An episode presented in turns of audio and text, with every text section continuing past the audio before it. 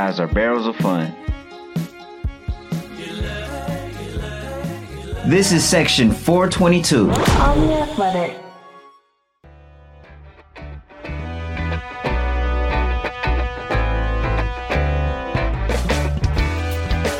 Welcome to the Section 422 podcast, episode number 64. It is Monday, June 29th. Derek Van Riper here with Will Sammon. On this episode, we're going to examine the recently released roster for the upcoming season. The Brewers picking 45 players out of a possible 60. And obviously, like everything in this 2020 season, that roster is subject to change. But Will, we've had a little bit of time to look at some of the surprises. The Brewers, I think, mostly did what most people expected with their initial group, but were there any names who were omitted that were a surprise to you? No, not at all, actually. That's the first thing that you look for, at least for me, at least, was did anybody decide not to play, too? That was the big one for me. And the answer was clearly no. Everybody's still there that you would want there. Christian Yelich there. Brandon Woodruff is there, Josh Hader, everybody go down the list up and down. Corey Knebel there. So you just everybody's where they're supposed to be in that sense.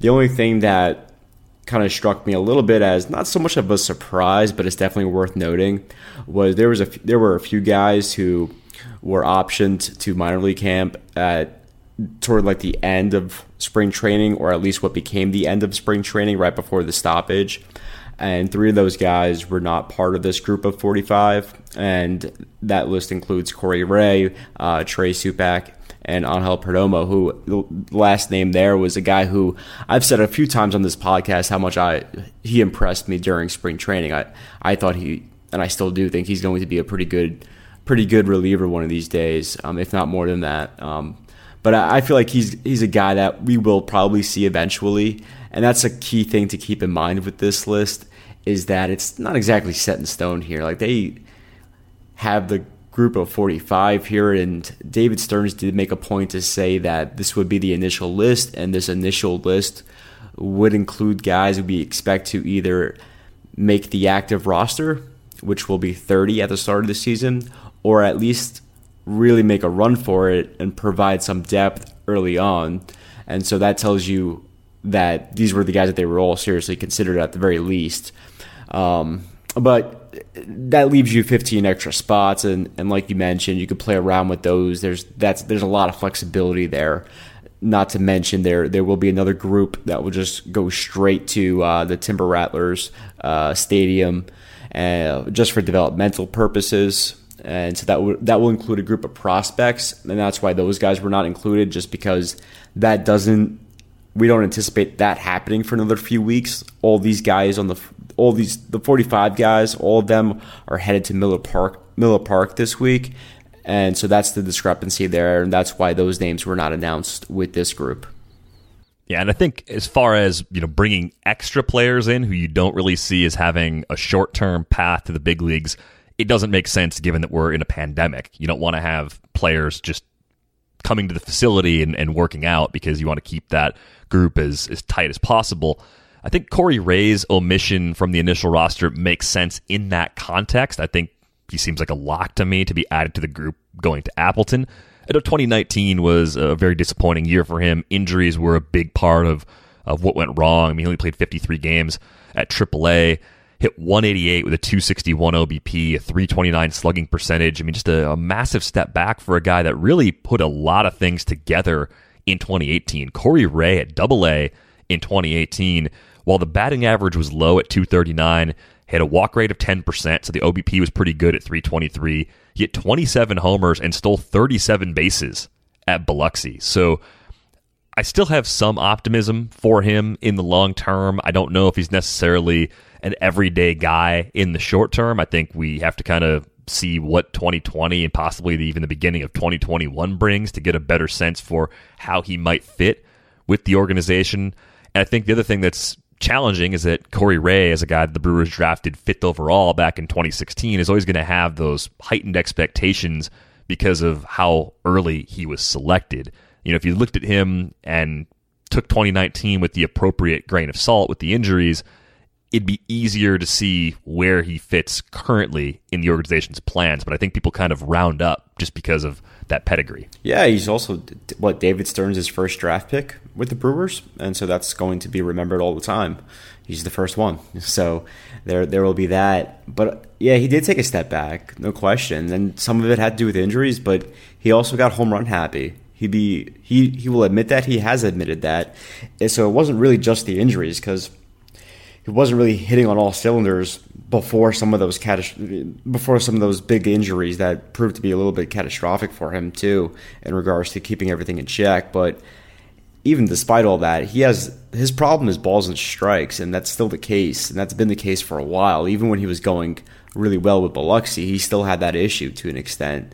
Um, the numbers were better but they still weren't like phenomenal as far as pitch recognition goes and uh, you're just not going to be able to get get away with that as much as you progress, of course, clearly. And so this was supposed to be a big year for Corey Ray, one way or the other. And so you kind of feel for him in that sense because this was such a huge year, 2020. At least it should have been for his for his development. Don't know where which direction it would have gone, and I'm with you with the idea that I'm not completely sold on him necessarily being an everyday player, but I'm, I'm pretty optimistic that he'll he'll be a, a decent big leaguer, um, some fourth outfielder, maybe that type of type of thing at worst. Uh, so I don't know. I still have some high hopes for him because he has those tantalizing tools. So you just hate to see the circumstances be what they are right now. Uh, but yeah, he was one of those guys. In addition to uh, to Supak and, and Perdomo, who out of that trio, that was the trio that I thought I probably would have penciled in as part as part of the group. But they they were on, they're on the outside right now. I think we've talked about versatility a lot ever since uh, you came on the beat for the Brewers. I mean, this is something that David Stearns has really kind of emphasized as he's put this roster together. You start looking at some of the names. Like the Brewers have six outfielders listed in that group of 45. Ryan Braun, Christian Yelich, Lorenzo Cain, Avisail Garcia, Ben Gamel, and Keon Broxton. Broxton, the only one of those six uh, who is actually a non roster invitee. There are nine players in total with that designation. So whether those players actually make the opening day roster at the end of July still remains to be seen. It's a 30 man active roster when the season begins. Two weeks after the season begins, that number drops to 28.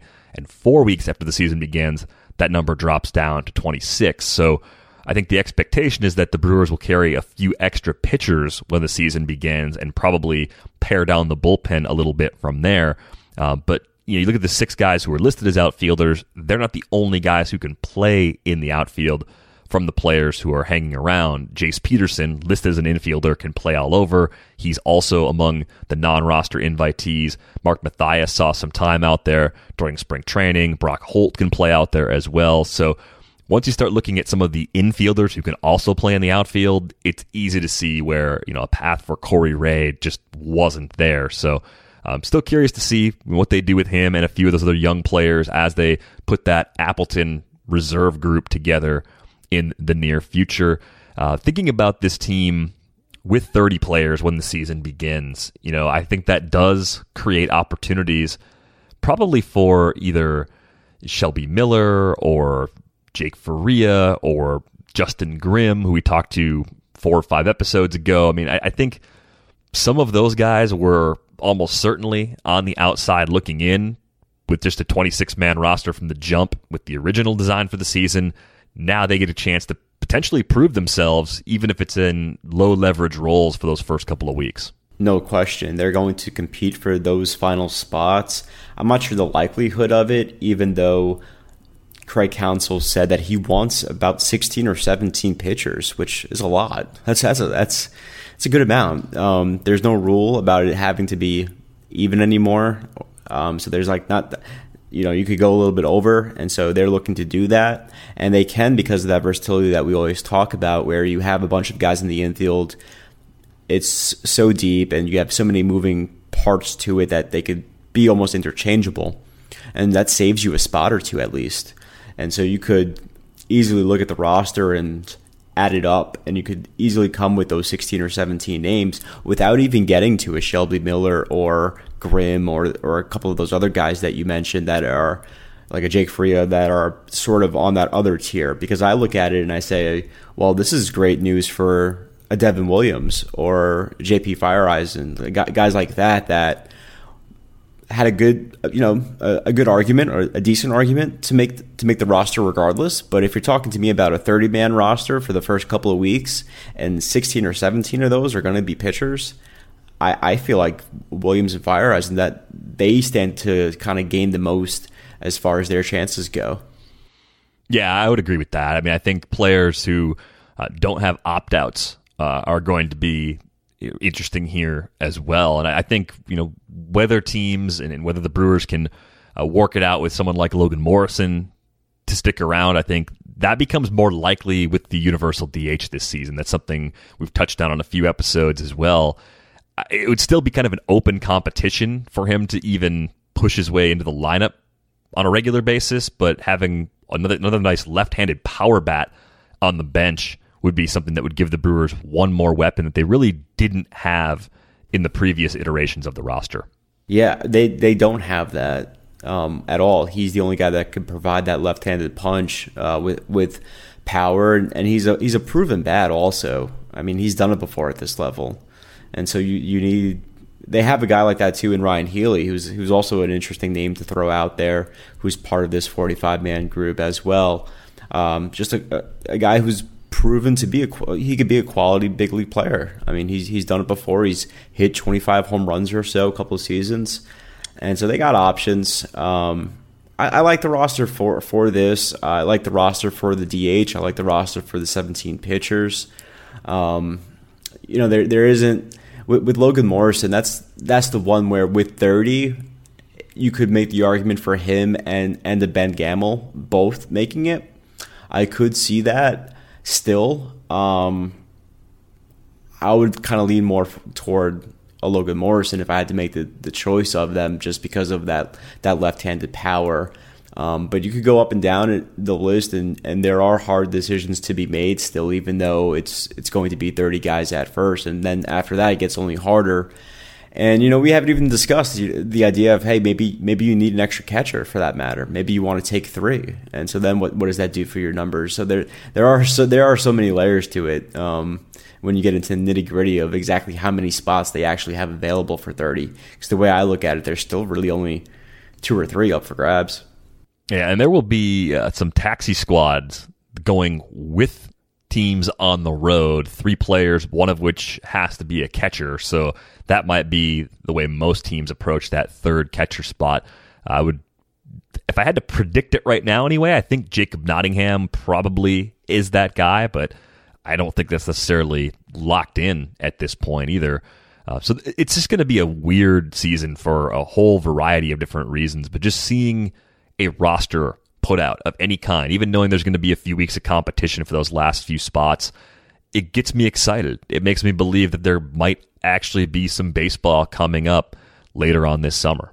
Yeah, um, it's kind of funny that they call it summer camp, though. That kind of makes me feel like I'm covering like American Legion baseball in like South in South Jersey or something. But aside from that, I'm excited. It's like you mentioned it at the start, late late June, and it's like so hard to still grasp that July July now means the start of baseball for 2020. Hopefully, um, I'm still in that mode where it's believe it until I see it, even though I'm the one covering the team and not just not just watching it as as a fan or anything like that. And so even for me, I'm still like in that wait and see mode. But this makes it feel a little bit more tangible, where it's in motion. You know, we're, we're getting some names, we're, we're getting some clarity on a little bit of the, a little bit of these things that we feel like we've discussed for so long at this point.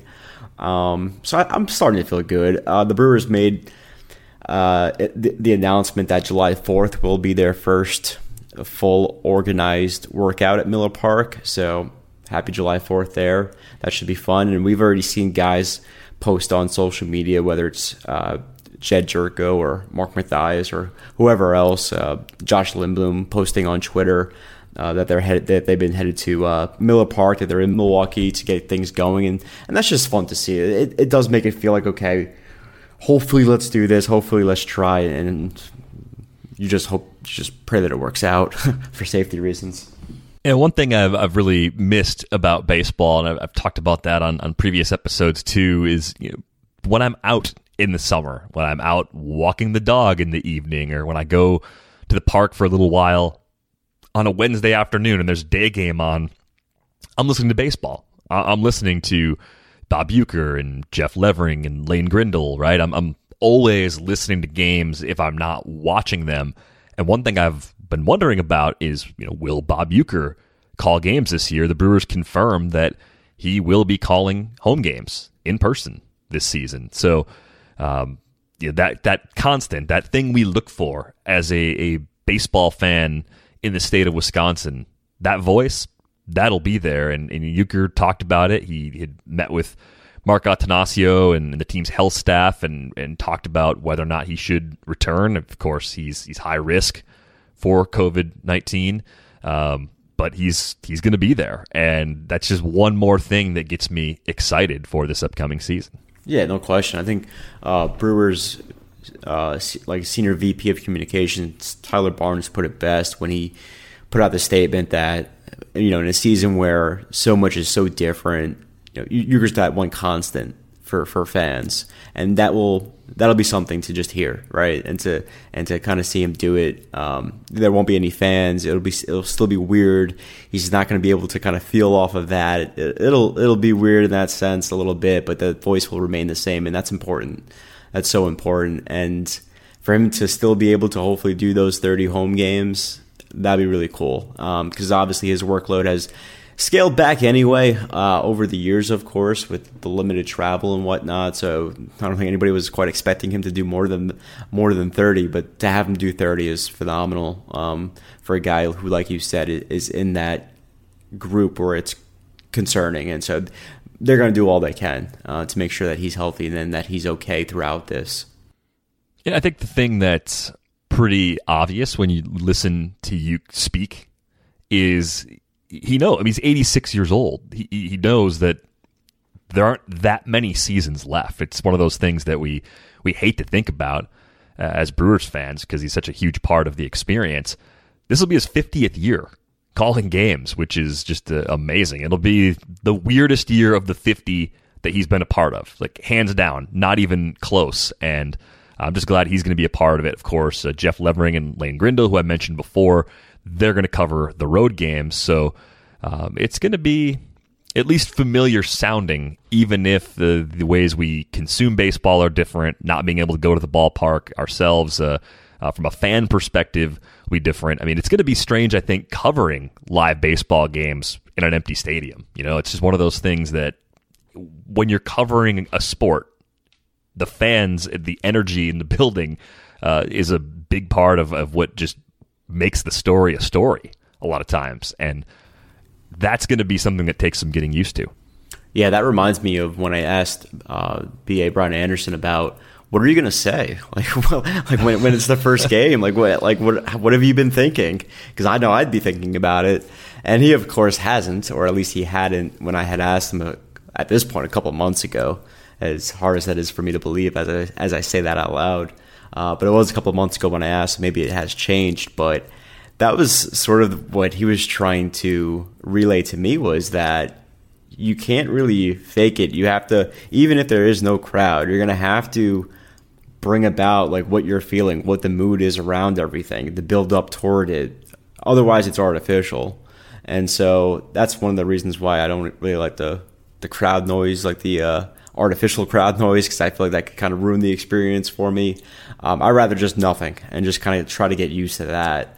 That's a whole nother conversation. But point is, is that I'm eager just to see what those first broadcasts are going to be like because um, I, I wouldn't know what to say exactly as far as bringing that crowd or introducing that the, the fans the audience to that type of game yeah, I I really hope they're not piping in crowd noise in, in, baseball games. I've watched some Premier League broadcasts the last couple of weeks where that's been in there. It's not like it's distracting, but I just don't think it's necessary. I think you could mic up some things on the field a little bit differently and kind of change the production that way. Maybe bring the fans a little bit closer to the field in the process. Kind of like take out the offset the missing fan noise and add something a little bit different. You know, from a production standpoint, I'm hoping this is one of those years where uh, the game can try a few things out, and, and maybe you know we'll we'll find some some ways to to watch and listen to games that are are new and exciting that we can actually have in future years too. Yes, be creative, Major League Baseball. Give us something different. Experiment a little bit for once, and let us have some fun with this. I, because there there are so many different avenues you could go down from a creative standpoint to make to enhance this experience because it's so different. Like, why not capitalize on it and try to make something of it at, instead of just letting it kind of. Um, you know, part of it I like it that it, that it may be organic, but it, it could be stale. In baseball, let's face it, it's not a game that lends itself to a whole lot of excitement pitch to pitch. So you're going to need something, and so um, cautiously optimistic. That's been the phrase I've used a bunch the past few months, and so I'll leave it at that uh, as far as my expectations go for the broadcast. But Brewers are in good Brewers fans are in good hands regardless with with that group that they have on radio and TV. So there there are worse things. Uh, there are more things to be uh, concerned about than than that situation from a Brewers fans standpoint. Yeah, I always wonder, eh, as someone who consumes nearly every game, if my eh, my take is a biased one when it comes to grading the Brewers TV and, and radio crews. But I think when you see pieces like the one we had on the Athletic a couple of weeks ago, and you get input from people who are fans of different teams, but they kind of come in here and there and, and just you know watch and listen to everybody. When those scores come out as high as they do, you know that that always makes you feel like you've kind of got a, a, gift, right? Like you, you want a good crew, and the Brewers have several good crews uh, working on those games. So it's just one of those things. Will it just makes me feel like baseball is just around the corner, knowing that uh, Youk's going to be there calling games this year, and it was one of the things that that brought me a, a little bit of joy recently. It's been uh, small victories as we try and move ahead, and, and like you, I'm, I'm holding my breath. I'm hoping that you know we get through summer camp, as they're calling it, safely. Uh, I'm hoping that uh, this isn't just a, a, horrible idea that goes wrong. I mean, there's certainly reasons to believe there are some major risks being taken by trying to play baseball here in 2020, but hopefully the safety protocols in place uh, do what they're supposed to do. Players, team personnel, people around the game can stay uh, safe and healthy, and, and we can actually get baseball back later this summer. So, that is going to wrap things up for this episode of Section 422. If you don't already have a subscription to The Athletic, you can get 40% off at theathletic.com slash 422. You can find Will on Twitter at Will Sammon. You can find me at Derek Van Riper. And if you have a question for a future episode, hit us up on Twitter. We're happy to take those. If you're enjoying this podcast, you're listening on a platform like Apple Podcasts where you can leave us a rating and review, please take a few moments to do that. We greatly appreciate it. It helps people find this show for the very first time. For Will Sammon, I'm Derek Van Riper. Thanks for listening. We're back with you next week from Section 422.